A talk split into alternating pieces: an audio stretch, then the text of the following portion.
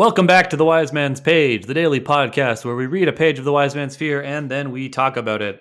This is page 980.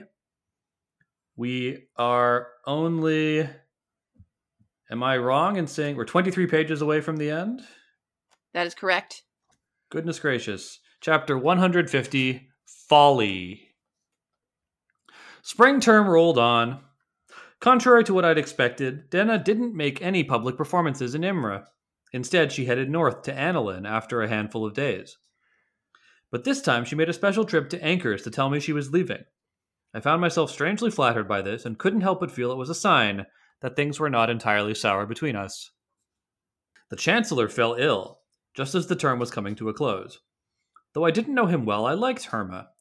Not only did I find him to be a surprisingly easygoing teacher when he had been teaching me Yllish, but he had been kind to me when I was new to the university. Nevertheless, I wasn't particularly worried. Arwyl and the staff of the Medica could do everything just short of bringing people back from the dead. But days passed and no news came from the Medica. Rumor said he was too weak to leave his bed, plagued with spikes of fever that threatened to burn away his powerful arcanist's mind. When it became apparent he wouldn't be able to resume his duties as Chancellor anytime soon, the Masters gathered to decide who would fill his place, perhaps permanently, should his condition worsen. And, to make a painful story short, Hem was appointed Chancellor. After the shock wore off, it was easy to see why. Kilvin, Arwyl, and Lorren were too busy to take up the extra duties. The same could be said for Mandrag and Dal to a lesser extent. That left Elodin, Brandeur, and Hem. Elodin didn't want it, and was generally regarded as too erratic to serve, and Brandeur always faced whatever direction Hem's own wind was blowing.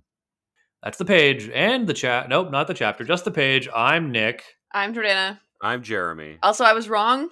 It's 13, not 23. Oh no. Oh, you're right. Oh no. So, what? We're so close to the end. Goodness gracious. Uh, this is a chapter where the title, I think, casts an immediate pall on the text of the page. Normally, we need to wait for the end of the chapter to to figure out what it means. But to me, the fact that this chapter is called Folly makes me think that every every assumption Kvothe makes here is the wrong one. Everything is folly. I think it is foreshadowing. I think if you're a first time reader, you maybe are kind of glazing over it. Uh, and you're not immediately connecting it to the sword and Kvothe's bar. But I think this chapter plus the way Kvothe's uh, in the frame narrative in the next chapter starts talking, when you put those two together and look at this chapter title, it is really obvious foreshadowing. And I don't mean that as a slight. I mean it's like effective, good foreshadowing. This is also the final in story chapter. After this, we have it's also the yeah, it's the third final chapter. The next chapter is back in the frame narrative. Uh and this chapter is also, uh, as often happens, Rothfuss loves to do uh, as as we kind of retreat from the from the main narrative into the frame narrative. We do kind of a slow zoom out that kind of sets sets the status quo and uh, and tidies things up before we leave. Mm-hmm. And sets the tone as well. As you say, the new status quo. Uh, it, it also does the job of like setting up that status quo for book three. We don't have to waste time in book three having the election of the chancellor. We can just say Hem's chancellor now. Mm-hmm. And it's terrible. Now, does this illness remind you of any other illness by any chance? No. I mean, I feel like a lot of illnesses cause fever. Yeah. But uh, Nick, are you saying that it reminds you of the affliction, the affliction that the mayor had? Maybe. I'm just asking questions. Nick rolling out his Glenn Beck style chalkboard. Okay, yeah. I kind of see it, but also I feel like lots of illnesses cause that kind of thing. And I think maybe Rothfuss just needed him to be a ways sick, and this was a good and easy way to do it. Well, yes, but Jordana, Jordana, how much more narratively satisf- satisfying would it be if he was being poisoned? It was the same poison that afflicted the mayor, and Kvothe failed to see what was happening right in front of him until it was too late to stop it. Okay, it would be absolutely fantastic, but it's still a cracked pot. And also, he's in no position to be listened to now that Hem is chancellor. Also, who benefits Hem? But I think it's more likely that even if it's not the same poison, I do think it's likely that the same forces would use the same MO to remove a powerful uh, objective. And it also like he was being poisoned by his arcanist. This is a place full of arcanists. Yes. Ah, do you think they, maybe they have infiltrated the arcanists? Well, no, I think that this is just like how arcanists like to bump people off.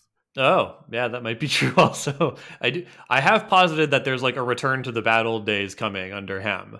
Yeah, Okay, wait. like, how did they solve the issue with the mayor again? Did he just figure out that it was that guy, or did that did Kvothe actually like find a remedy? Kvothe, Kvothe watched him watched him mix the poison, and then he also like gave him a counter toxin. Okay, so ostensibly, if Kvothe could figure that out, I feel like the people in the Medica would be able to figure out he was being poisoned. unless they're part of the conspiracy, right? Do What we if- really feel like Arwyl is part of that conspiracy? Probably not, but maybe one of his gillers. Maybe they're doing it without knowing they're doing it. I here's the thing. I think that narratively and dramatically, it is satisfying to set up a specific poison that we know the symptoms of and have Kvothe solve that problem, and then have someone else use that poison later on in the book, and this time Kvothe doesn't fix it. I think that is good storytelling. That's good setup and payoff. Uh, and for that reason, more than any other, I think that that might be what's happening here. Now, uh, on the Twitch chat, we have been reminded by Patrick Not Rothfuss that the mayor was poisoned by lead. It would have to be something more complicated to fool the Medica. Yes. Uh, yes, but also, you know, who knows how many agents they have. I think it's likely that it's the same MO, but not necessarily the same poison. But also, it could just, you know, maybe I'll take the Jeremy tack here and say maybe it's just an innocuous illness. Uh, but I think I that's can't part believe of. I started this conversation being like, it could be any illness, and then you guys were like, blah blah poison, and then and and and then it's turned around now. Now it's the opposite. Nick and I have traded places. I also think that like that's that's one of the follies is Kvothe like not not being too concerned about this. I think the follies are are manifold. I think the first one is the idea that things are not entirely sour between us. That's very different, right? Like if anything, Denna disappearing is she does that when she is when she does trust him. And now for whatever reason, things are different. Now she's letting him know that she's going. Like also he's why isn't that a scene? Also, you'd think that would be an important scene to have the nuances of what their exchange is. Well, we I, I think there? if it was important, we would see it. exactly. So that's why I think it was probably like rather tense and terse and like I'm leaving. Do you have anything you want to say? No. Okay, bye. Well, uh, whoa, whoa, whoa, whoa, whoa, whoa, just a minute here. I just a minute here. That would be important information that we would have to see. So I think the fact that we don't see it means that it's not there. But I see the thing is, I think, simple country lawyer, that any exchange that Kvothe and Denna have are important at this time. All the hmm. nuances are important. So it says something uh, to me potentially potentially about narrator Kvothe that he doesn't want to share that scene with us. Might also be that you know he's tired and he's trying to close up the story, and it maybe doesn't. Yeah, he that wants to go to bed. He just got the shit kicked out of him. And, and the other piece is that we could be setting this up to go through this scene later. You know, we could Perhaps. in book three have him recount this scene. And what's important now is that we know that Denna said goodbye before leaving.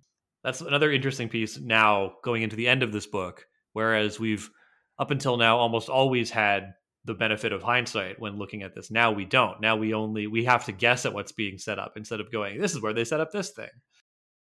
Reasonable. In a, more so than book one, I think this book closes off most of the threads. Obviously, there's still like major threads going on, but there are fewer, to me, obvious threads leading into book three, and book three is going to sort of stand alone in some capacity, or at least more so than book one and two seem to. I yeah, I'm up on the fence over here. I have, I have no idea what book three is gonna go for. Really, Uh, I think that somehow that bully that he set on fire in the first book will have returned, and he will actually be the big bad, and he'll be summoning an army of similar bullies on a on a kind of like heretofore unnamed planet. Uh, he's gonna like shoot lightning at the sky a lot. Right, and all of the obvious plot threads that were laid as like directions that Kvothe and his friends' characters could have gone on will just be ignored in favor of uh, fairly bog standard uh, Yeah, Like- Kvothe will actually turn out to be a special wizard. Uh, he and Denna are going to ride off into the sunset together. Um, Right. All Don't the tempt me with a good time, Jeremy. yeah, all the non-white characters will be relegated to supporting roles and made sure that they they are paired Okay, up with terrible. with uh with heterosexual mates of their own race. mhm. You know what? Jeremy's was like All our all our beloved uh, like characters from the from uh, other books that we've liked in the past that are tangentially connected to this are going to show up in like cameos. This is going to be a slug who's reacting to things in a live kind of way. Okay, Mhm. so Mhm. I enjoyed the like the first two things Jeremy said where it was like it's gonna be a happy ending, and then everything else was just a disaster. yeah, that's how I felt about that movie also, Jordana. Wait, what movie are we talking about? what? We're talking about it. You guys are doing a bit. We've been doing a bit this whole time. I had no idea. this whole podcast has been a bit, Jordana. Somehow the bit has returned. okay, but what is the movie? Uh, Star Wars. Rise Oh, of oh. Skywalker, the the the turd capstone to the sequel trilogy. I see. Um, The one that firmly planted the flag that Star Wars will not be about anything new and different, uh, and will will not try to challenge anything about itself. All right, before you two get too sad about Star Wars, we should probably uh, either read a letter or end the episode. Let's read a letter then. Mailbag. This is from Bill, who writes a reminder. Hello, readers. Yes, you are nearing the end of book two, which is delightful. But I'm not writing to thank you for all the hard work, or to let you know how much joy you've brought into my life, or for me to outline how each of you is wonderful. No. I'm writing to send a reminder that two of you are dead wrong, and one of you is practically perfect in every way. Is it me? I want to be perfect. In fact, you have some boisterous members of your audience that like to bask in their fallacious beliefs. They write letters hoping to drown out the truth. The listeners doth protest too much, methinks. Third time pays for all, and the doors of stone will prove it. The shoemaker's son lives. Hashtag team not dead son. Yeah! Signed, Bill. Thank you. somehow the shoemaker's son has returned. I'm back for my shoes. my father gave my shoes away too soon. I've got to retrieve them. Yeah, not dead son for the win. the dark side of cobbling is a pathway to many abilities some consider to be Yes, unnatural. When walking the path, make sure you are properly shod, as the cobblestones may be rough. Mhm. It's Im- it's important to know whether you walk pronated or supinated in order Mm. to have healthy feet.